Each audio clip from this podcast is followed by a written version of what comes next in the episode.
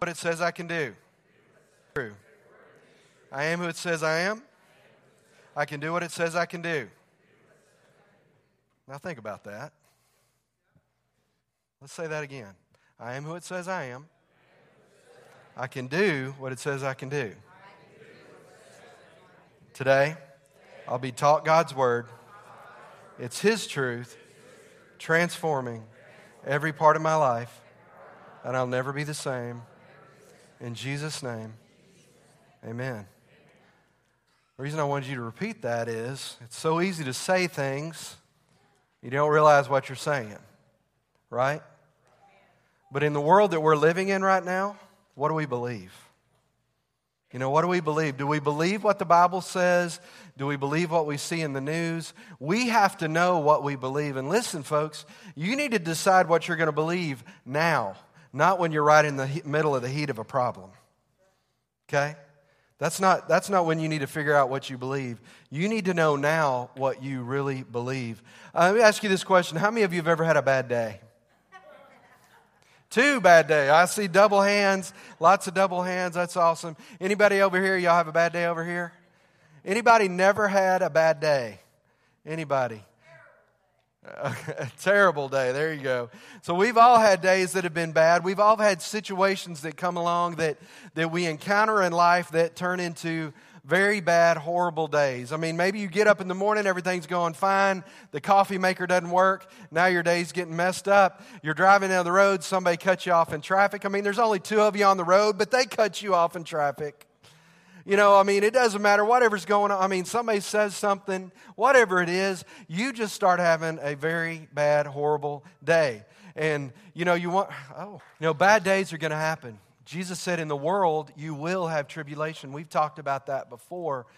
But I really thought as I was preparing this message earlier in the week, obviously the situation in Dallas hadn't happened yet. And I love how God goes before us and begins to prepare us for the things we need for the times that we need them. So the Lord had me working on this message today, and it's called Victory in Your Very Bad Day victory in your very bad day because there are going to be days what we my terminology is when the wheels run off of everything and the question is how are you going to respond in that time when those crises come you know uh, psychologists sociologists counselors have kind of broken down what happens when you have stress in your life when you have a very bad day and there's four reactions that really happen and you're going to be able to identify with some if not all of these things the first thing that happens when we begin to experience pain or crisis is that we become isolated. We tend to withdraw ourselves. How many of you are that way? When something gets hard or goes on, you withdraw. Maybe you don't necessarily withdraw physically, but you begin to withdraw emotionally.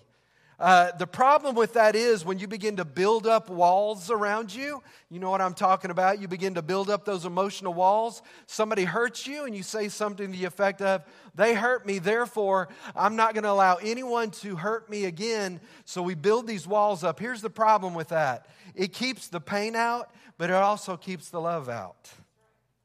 See, the wall does not discriminate between the good and the bad, the wall is just there and blocks you off from everybody. I've done that in my own life on numerous occasions where I was hurt and I decided I'll never let that happen again. In one situation, I did that, and it took me about six years. Six years before I would begin to let people get close to me emotionally because of something that happened in one instance. And so, not only did I keep out the people that wanted to love on me, there's very few people that want to be mean to you guys. Statistical fact that you probably don't care about, I find it interesting. The average pastor in the United States leaves their church because of five people. There's five, and I'm talking about a church of our size or smaller, up to a church of five or 10,000. They leave because there's five people that won't leave them alone and get on their nerves. We're in really good shape because there's only two, and I'll let you figure out who those people are. Um, no, I'm just kidding. We, we don't have those issues. Thankfully, I don't have those issues. Either that or I'm ignorant, and ignorance is bliss. So it's all good, right? So if you're mad at me, I don't know it, and it's okay. But, but here's the thing here's the thing we put up these walls, and we also keep away the ones that love us because the truth is, those pastors, most of the people in those churches love them, but because of the five that are vocal, they end up getting hurt and leave. Our law enforcement, we're seeing right now what's going on with them. We're for them, but there's just a few people that are against them, and that's the ones you hear about. And I want to encourage you this week. I didn't say this first service, but I'd like to say it to you now. When you see folks in uniform this week, buy their lunch. Doesn't have to be donuts, whatever you're comfortable with, but you know, love on them. Give them a note. Thank them for what they do, okay? I mean, we need to be doing that in all situations. Thank people for, for getting out there and doing things. We need to show people that we're for them because the problem is when we get hurt, we put walls up. We stop everybody. Here's the second thing that tends to happen when we experience pain, when we have a bad day. We want an explanation. I want to know why this happened. Why did this happen to me? Why did I get fired? Why is this situation going on? Why am I sick? Whatever. And, and there's this pain that's coming in, and we want to know why. There, there's this need inside of us to have an explanation. It doesn't mean we can fix it or anything. We just want to know what it is. And I want to say this to you today to save you some effort. Okay? Let me just save you some effort. We are not going to know all the answers to the challenges in this world this side of heaven and, and you're wasting a lot of emotional energy, time, trying to figure things out that you're not ever going to be able to figure out. You just need to accept the situation, trust God, move on. Okay? Here's the third point. This usually happens when we experience pain, when we're having a very bad day. We get angry. Come on, let me see my angry people right now. Yeah, we get mad. Something happens. Okay, first I was hurt, then I cried a little bit. Now I want to punch somebody in their throat. Right? It's a situation going on right now in Dallas. You know, we respond in anger because that's our initial response. We want people to pay for what they've done, we want justice. But let me just say this to you as an officer also. I recognize that's not going to change anybody's heart. The only thing that changes people's heart is the love of God coming on the inside of them and changing them. Anger may force you to do something, but it should force you to do the right thing. How many of you have ever responded in anger? It worked out like you wanted. Never. Right? I punched him in the nose. What happened? It hurt my hand. And I got kicked out of school. Did it solve your problem? No, but I punched him in the nose. For that little brief moment that you felt good, there was a whole lot of bad that got caused by it. Jesus said, check it out, turn the other cheek. And he didn't say that because, you know, he's a wimp. Jesus was the most powerful person that ever walked on this planet. But he recognized that wasn't going to change anything. Somebody needs a spanking, you give them a spanking. But a lot of times, the enemies that you have in your life, what they need is to see the love of God. Remember this, folks, and you can write this down and you can take it to the bank. Hurting people hurt people. And the reason people are hurting other people is because they're broken. And they're just responding the wrong way. And they need Jesus to help them. All right, so we get angry at ourselves, we get angry at others, and finally, ultimately, we usually get angry with God. God, why is this happening to me? And here's the fourth thing that can happen we reject God. We don't understand why bad things have happened, and we begin to question God. We don't get it. He's sovereign, He's all powerful. Why did these things happen? Therefore, I'm going to reject Him because He must not love me. And I'm going to prove to you right now how wrong that is. Folks, God is near to the brokenhearted. God is near to the brokenhearted. God didn't create all this pain in the world. And let's just be honest, folks. For most of us, a lot of the pain that you've had in your life was a lot of it was stuff that you caused yourself. Some of the things that we've dealt with in life are things that we brought on us. The issues that we're dealing with in our country right now, for the most part, are issues that we have brought on ourselves. Because here's the thing you can't take God out of everything and then expect it to work out okay. Never will. You can't decide, here's what I want to do, whatever I want to do, and then get upset with God when it doesn't work out that way. That's just stupid. And so we as a country have gotten to that point, and I preached about it a little bit last Sunday. We've gotten to the point where we, we're fat and happy, and we've got what we want, and we want to do what we want to do, and now we've got what we got. But check this out God is still near the brokenhearted. Hmm. Even when we cause the pain ourselves, He is near the brokenhearted. Even when we reject him and walk away, we are still his children, and he still sings over us. He still wants to redeem us. And listen to me much of the pain that you experience in your life, some of you, the reason that you are here today is it's finally gotten to the point where you said, Okay, God, I need help. You've gotten to the place where you realize you need him, and that's a very good place to be. Why? Because God is near the brokenhearted. Psalm 34, verse 18 The Lord is near to the brokenhearted and saves the crushed in spirit. Psalm 147, 3 He heals the brokenhearted and binds up their wounds. He heals our wounds, not only our heart, but the wounds caused by the brokenness. But my favorite of all these is an Old Testament verse that Jesus quotes in the New Testament. This is Jesus' self proclaimed, God given job description. When Jesus started his ministry, he said, This is why I'm here. Watch this. Luke 4:18.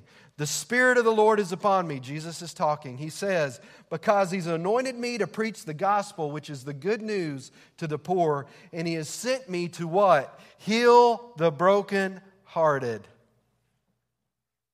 And listen, it's not just, it's awesome that we get to go to heaven, y'all, but that's gravy. That's the icing on the cake. The broken heart is here.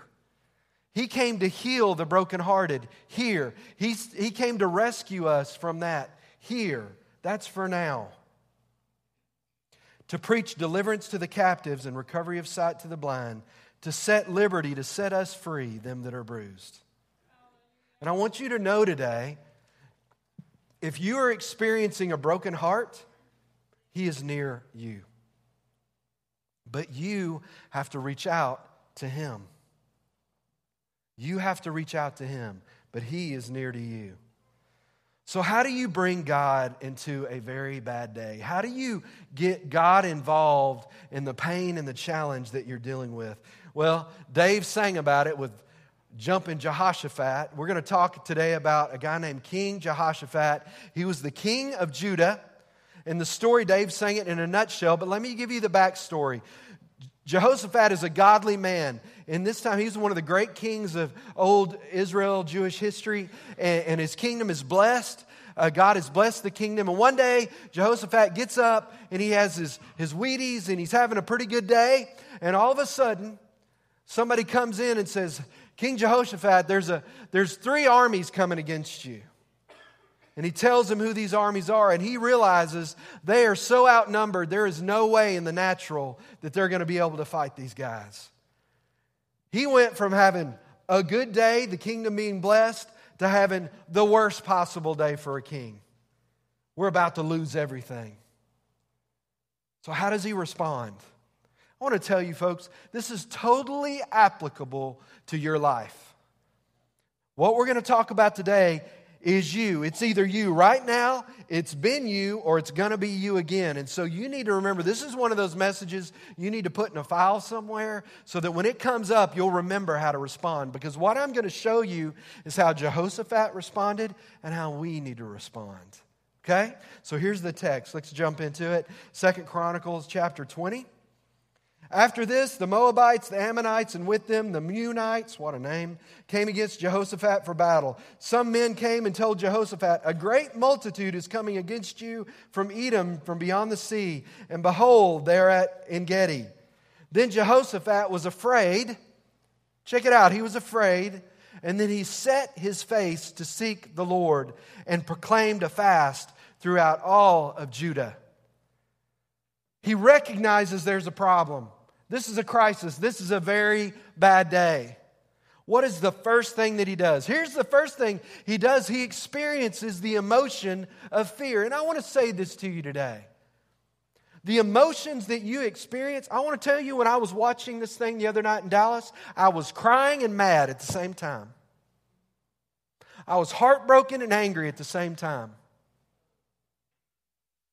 For those senselessly, it's amazing to me. These men and women are walking down the street protecting those that are protesting against them and then are killed.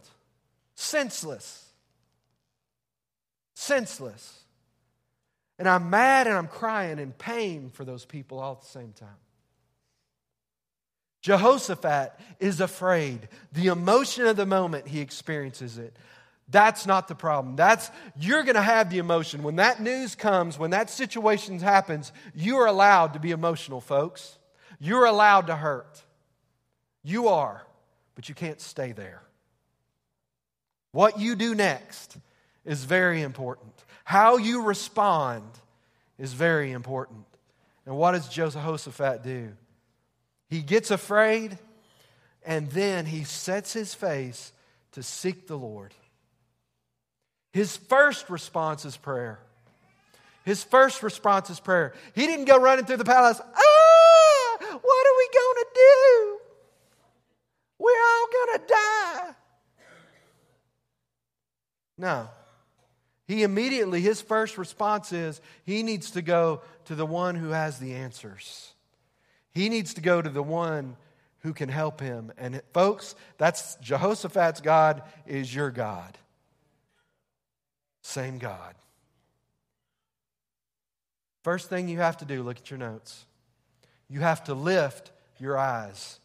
You have to lift your eyes. In other words, you need to seek God first, not second, third, or last. God should never be your last resort. I cannot tell you how many times over the course of my life uh, somebody's going through a crisis and, and we're talking about the crisis, and I said, Well, have you prayed about it? It's come to that. It's come to that. Oh, I guess we ought to pray. I'm like, really? Now we're going to pray? Maybe we should have backed it up, right? But that's our human nature. That's the flesh inside of us. Well, I got to fix this. So many of us walk through life going, well, well, you've made your bed, now you're going to, well, we're going to get what we deserve not God's kingdom. That's not the way He works. You can choose that. I don't recommend it. And as a child of God, that is not your inheritance.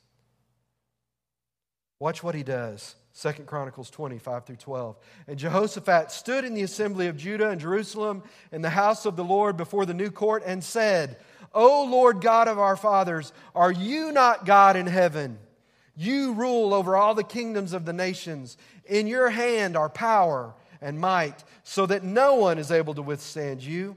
Did you not, our God, drive out the inhabitants of this land before your people Israel and give it forever to the descendants of Abraham, your friend? And have they lived in it and have built for you in it a sanctuary for your name, saying, Watch this, this is the part I want you to see. If disaster comes upon us, the sword, judgment, circle judgment, pestilence, famine, we will stand before this house and before you, for your name is in this house, and we will cry out to you in our affliction. And watch this, and you will hear, and you will save. And now behold, the men of Ammon, Moab, and Mount Seir, whom you would not let Israel invade when they came from the land of Egypt, and whom they avoided, and you did not and did not destroy behold they reward us by coming to drive us out of your possession which you have given us to inherit.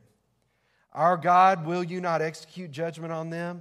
Last verse. For we are powerless against this great horde that is coming against us. This is the sentence i want you to see. We do not know what to do but our eyes are on you. You need to lift your eyes off the circumstance and get them on God. So many of you rehearse your problems. This is what's going on. This is what's going on. This is what's going on. I, did you pray about? Yeah, I prayed about the other day. But since you prayed about it, your eyes have been focused on it. And I want to tell you something. I learned this a long time ago riding a tractor. Whatever I watched is where I went. And I've messed up some pretty good crops that way. My dad will testify. Dad always taught me, son, when you're plowing, you look down there and you pick you a target and you keep it right here on the tractor. Y'all know me. Wonder what's going on behind the tractor. Wonder what's going on over here behind the tractor. It's a tractor. There's nothing going on behind the tractor. And I have jacked up some land, folks. But here's the problem this is a spiritual principle. You don't see it till later. But I didn't have my eyes focused on what I needed to have my eyes focused on. But Jehoshaphat shows us here Lord, our eyes are on you. We're not going to focus on our enemies, we're going to focus on our deliverer. And that's part of the answer for you today. You don't need to focus on your sickness, you need to focus on the healer. We don't need to focus on the terrorists. We need to focus on God, who's the creator of nations. We need to get our focus right. And, and I'm going to say this to you. I'm about to get on your toes, so just get ready. Some of y'all watch way too much news, man. Watch ESPN. Come on, what's wrong with you? I mean, seriously, don't, if you watch that junk all day long, what do you think's getting inside of you? We're going to hell in a Learjet. Yep, going to hell in a Learjet. Sure are. Probably tomorrow. Yep. And you know what? That's going to eventually get on the inside of you. You need to get your eyes on the Lord. There's some pretty good Christian TV out there. You can listen to my sermons. Woo! I mean, come on. Y'all need to start filling yourself, get your focus where it needs to be. Because if all you're focused on is destruction, guess what? That's what you're going to get. Sounded rougher than I meant it to, but y'all get the point. All right, number two, we need to exchange our thoughts. We need to get our focus right, but then we need to exchange the way we think because the battle is in here. The battle's in here, okay? Second Chronicles 20, verse 3. Then Jehoshaphat was afraid. Remember, we talked about that's okay, you can be afraid. But he set his face to seek the Lord and proclaimed a fast throughout all Judah. If you read the prayer of Jehoshaphat, which, by the way, theologians have said is one of the most beautiful prayers in the Old Testament, what is Jehoshaphat doing when he prays to God? He is explaining to God what he's already said in his word. He said, God, this is your word. This is your word. This is your word. This is what you gave us. This is what you promised it. Jehoshaphat had his eye on what God had said. His focus was on the Lord. And I want to encourage you in this. Some of you, whatever situation it is you're facing, whatever it is, you need to find scripture that will help you. I want to tell you one of the greatest tools I use for Bible study and research and even my class paperwork is the, the interweb. Okay? It's really awesome. The internet. I'm just kidding. That's what that is. You can go on Google. You can study. You can type in and say scripture for whatever, and it's going to give you a list of scripture. You don't have to be a theologian, but you do have to put forth some effort. And when you read these scriptures for, of God, from God for you, you need to write them down. And that's what you need to be focusing on. And just like Jehoshaphat, you need to say, God, your word says, and so I'm going to trust that. You have to exchange the way you think for the way he thinks. Because part of why you are where you are is because of the way you think. Amen? That's part of the problem. Number three, this will be your favorite. We need to surrender our control. I'm reading four different books, actually about six books right now, but I'm reading four of them for one of my classes. And I bet if I stack them up, there's about a thousand pages this thick, but I can give you a synopsis of them right now. And these are all these spiritual leadership principles. And here's what they say trust God and submit to Him. At the end of the day, you have to trust God, and you need to make that decision now, not when it's bad. We have to surrender our control. Look at what Jehoshaphat did here. Second Chronicles 20, verse 18. Then Jehoshaphat, watch this, bowed his head with his face to the ground, and all Judah and the inhabitants of Jerusalem fell down before the Lord, worshiping the Lord. When he bowed his head, when he laid prostrate before God, and the Bible says the entire nation did that, that is an attitude of submission. That is an attitude of surrender. Let me give you an example what's that looks like. When you see somebody with their fist held up, what does that show to you?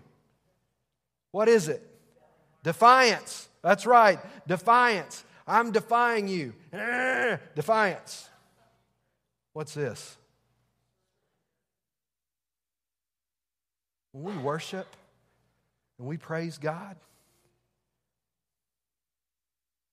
I surrender all, and we, we submit to Him, and we yield our lives to Him, then He begin, can begin to do His work. But when you stand like this,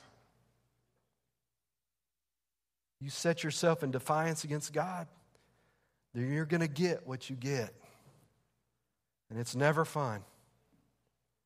So Jehoshaphat led the entire nation in surrender and submission to God. And what did God do? Let's look at the next verse, or number four. Trust your God. Not only do you need to surrender to Him, you need to trust Him.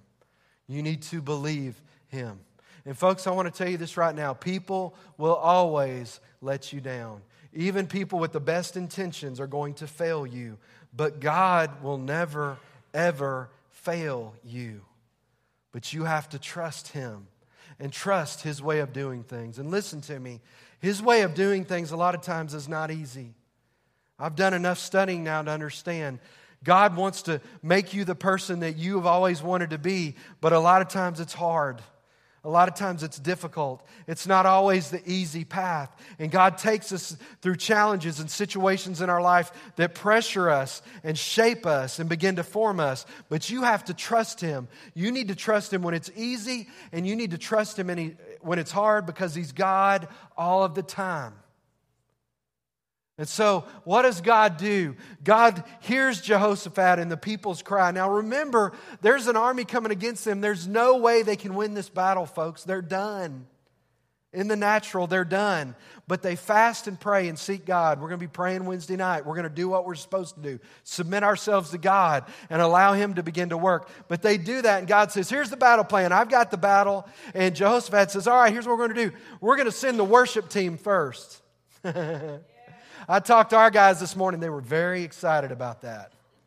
Here's what we're going to do, guys. This is our battle plan. We're going to send the worship team out ahead of them. Woohoo! Everybody else was clapping. The worship team's like, Do I get to vote? Um, come on, somebody. You know, but that's what he did in this situation. And they said, God, we're trusting you, and, and our trust is in you, God. Our faith is in you. And folks, they hadn't even got to the battleground yet, and God's already got those armies turned on each other, and they annihilated each other. They didn't have to fight anybody. As a matter of fact, the Bible tells us it took three days to bring all the spoils back to the city. But they had to be obedient and they had to submit. And it's the same for us today. This is an easy translation for us. This is obviously what God wants us to hear as a community and a people, but I want you to know this, and we need to get this straight up front. The process of redemption for a nation begins with an individual. We don't need to be pointing our fingers at anybody else. We need to take account here first. And you can't say we need to submit as a, da- a nation unless you're willing to submit as a person.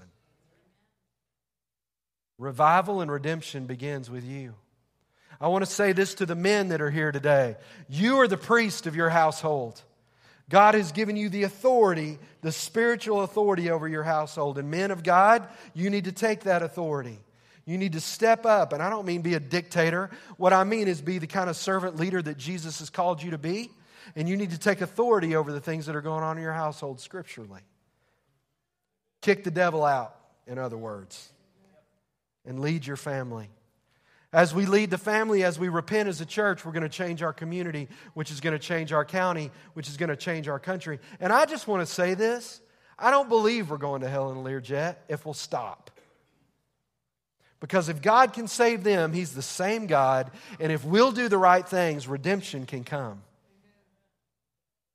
In first service today, one of the elderly gentlemen was here, and two little girls came walking in, little bitties. He called me over. He said, Pastor, if something doesn't change, they're in for a world of hurt. You know what my immediate response was? Then we need to change something. This is our time, church. This is our time. This is not a time that we cower down and build up walls. The church is never meant to be a fortress. The church is meant to be an army, and armies march. And what we need to do is we need to take the kingdom of light. There's only one thing that pushes back darkness light. And Jesus said, You are the light of the world. Shine. And we are doing that. These shoes represent part of that. That we are not willing to sit back and watch it happen. But like Jehoshaphat and the rest of the godly people in the Bible, we're going to do what God tells us to do and we're going to stand. Why? Because this doesn't have to be the end, this needs to be the beginning. So when you find yourself getting what we in the South say down in the mouth, you need to look up. And you need to get your eyes on the king and say, God, what are you doing in this time? Because it's getting darker, but guess what? People are looking for light. And this is the time for the church to rise. People that are hurting and are becoming, and they're going to be looking for solutions. And if we're all depressed, if they come, hey, do y'all have the answer? No, I'm depressed too. Really? Slap you around, boy. You're the light of the world. Shine. And let's watch God do a miracle. Let me just say this in closing. If you look in your Bible, because I've looked in mine, most of the time, the people that God would pick in the Bible to do amazing things were the people that everybody else overlooked. David wasn't going to be the first choice for king in everybody else's minds. As a matter of fact, his family forgot about him and he was out there watching the sheep. And Samuel says, Hey, I see these guys here. Where's your, isn't there, is there anybody else? forgot all about him. He's out in the pasture. We'll bring him in. And God picked the least of these to be the greatest king in Israel's history. God has a habit of showing his power through the weak so that he gets all the glory. And I remember a phone call about seven years ago from a certain gentleman in this church and said, You don't know where I am, and you've probably never heard of where we are. And I said, Where are you? He said, Hardy, Arkansas. I said, Nope, never heard of it. But God's done some amazing things, hasn't He? Because He picks overlooked places with overlooked people to show His love and mercy and glory through. It's not always the mighty. As a matter of fact, most of the time it's not, because they're a little too haughty for Him. But it's the base. And He picks us and He works through us because, hey, we just believe Him. I can't tell you how many times I've been in Arkansas and people say, Where do you pastor? And I say, Hardy. And they say, Where's that? And they're from Arkansas. We are an overlooked people. I don't have a problem with that at all. I kind of like being overlooked, actually.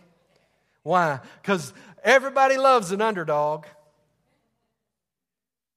And I just believe that if we will begin to obey God and do what He says, then He can do a miracle. And people around the country can begin to look and say, well, if God can do it there, He can do it here. Amen? And I think we ought to be that people. So don't get down in the mouth, lift your eyes, and let's trust God and submit to His process. Amen? Come on, give it up for the Lord this morning.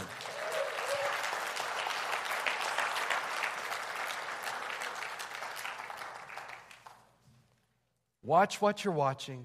Watch what you're listening to. Watch who you're talking to. Watch your mouth. Thank you. And let's start speaking blessing. And let's start doing what God wants us to do. And then let's watch Him do some miracles. How about that? I think that would be cool. Amen. Amen. Let's stand this morning. Lord, we thank you today for your word. We thank you that the word, the Bible tells us, the New Testament tells us, that everything that was written in the Old Testament is for our instruction. And so, Lord, we look today to see how Jehoshaphat dealt with situations like we're dealing with today. And the first thing he did, God, was seek you. And so, Lord, we as a body, as a family of God, as a church, we choose to do that. Father, we choose to get our focus where it needs to be. Father, we choose to trust you even when we don't understand because, Lord, we know that you are greater, that you are bigger. And Father, we just dare in faith to believe for a miracle. We just dare to believe that you can turn this thing around because you said, if my people who are called by my name will humble themselves and pray, turn from their wicked ways, seek my face, I'll hear from heaven and I will heal their land. We are your people. And Father, we choose today to surrender to you. Lord, we look and we don't know how you're going to fix this, but we know that you are the solution. And so, Father, we choose to be part of the solution and not part of the problem. Father, we trust you. Lord, we ask you to speak to us. Show us the plan. Show us what you want us to do, God. Help us to be the light of the world that you commanded us to be. Help us not to hide our light under a bushel, but to let it shine. If you're here today, nobody looking around, this is a personal time between you and God. If you're here today and you've been away from God, but, but because of the bad times, because of challenges, whatever it is in your life, you may just have come to church today. You don't even know why you're here. But God has spoken to you through this message. It's His anointing, it's not me. It's not me, it's God. And if He's speaking to your heart today, you need to respond to Him. And if you find yourself today being in trouble, being away from God, but you want to get back right with Him, you want to be part of the solution, you want to be healed and part of God's family today, if that's you, just slip your hand up say, Pastor, that's me. Amen. I see those hands. Amen. Hands all over the place. Put your hands down. Thank you for your faithfulness. If you're here today and you're a child of God, but you realize that you've been walking in doubt, You've been walking in disbelief. You've been walking in fear. You find yourself where Jehoshaphat was. You're afraid. You're afraid for your family. This is a wake up call for you. God knew this was coming. He planned this message today. He wants you to know that you don't need to be afraid. You need to look up. If you find yourself today to be being that person that's full of fear, just lift your hand up say, Pastor, that's me. Man, hands all over the place, guys all over the place. You put your hands down. That's a lot of folks. Guys, I want to tell you something. It's not over. It's not over. But it's up to us. It's up to us. Grab your neighbor's hand this morning. There's so many folks raising their hands. We're just all going to pray. Father, you see the obedience of your people this morning that are, that are reaching out to you, Lord. There's those that want to they, they feel far away from you. They need your touch. Lord, as we're here today, I just pray, Father, even now you begin to minister to them. Your word tells us that if we'll draw close to you, you'll draw close to us. You're near the brokenhearted. And Father, there are those that are here today that need to be close to you. They want to come back home. Let's all pray this together. Lord Jesus, I've been away, but I need you. Forgive me receive me. In Jesus' name. Amen. You say, Pastor, is it that simple? The sincere prayer of your heart, God sees that. And if you meant that today, absolutely. Absolutely. For those so many of you that raised your hand that you're in fear and you've been walking in disbelief, God's really hand tailored this message for you today. And you need to internalize this and you need to look up and you need to trust Him. And Father, I speak today over this church family. Lord, this word that you brought us, Lord, help us to put it deep in our hearts, Lord. Help us to trust you today. Father, even though we don't know the answer, we know you are the answer. And so, Lord, we ask you today in Jesus' name to heal our land. And Father, we individually choose to come to you. And Father, begin the revival in us, begin the redemption in us. In Jesus' holy name we pray. Amen. Now, listen to me before I dismiss you guys. Um, there's those of you that are going down. We're going to baptize some folks today. We've got about six folks that want to go be baptized in the river. Let's give them a big hand. Isn't that awesome? So, immediately following service, we're going to load those folks up and we're going to go baptize them. It's awesome to see God's family growing and people's lives being touched. You know, we're getting near backpack time. We've got a lot going on as a church. There are a lot of needs in our church body of people needing prayer. I want you to be in prayer for all these folks. I've got some folks after service. They're are coming down for prayer. If you have sickness or something in your body, I want you to come down when I dismiss. I'm going to pray over you today. Uh, believe God wants to do some things there. Um, but, but lift us up in prayer. And I want you guys to especially, um, not especially, but I would appreciate it if y'all would pray for our family. We've got a whole lot of traveling and things going on right now. And, and um, be praying for us as we've got a lot going on. And we would really appreciate that right now. We need that. So, as your pastors, I'd ask that, okay? Um, let's pray. I'm going to dismiss you. Lord, as we leave this place, help us to truly be your hands and feet. Lord, I pray that uh, we would walk out to a world that's dark. Lord, you put the light of Jesus in us and the solution we carry it. Lord, help us to share his love with people wherever we go. In Jesus' name, and all God's people said, Amen. God bless you.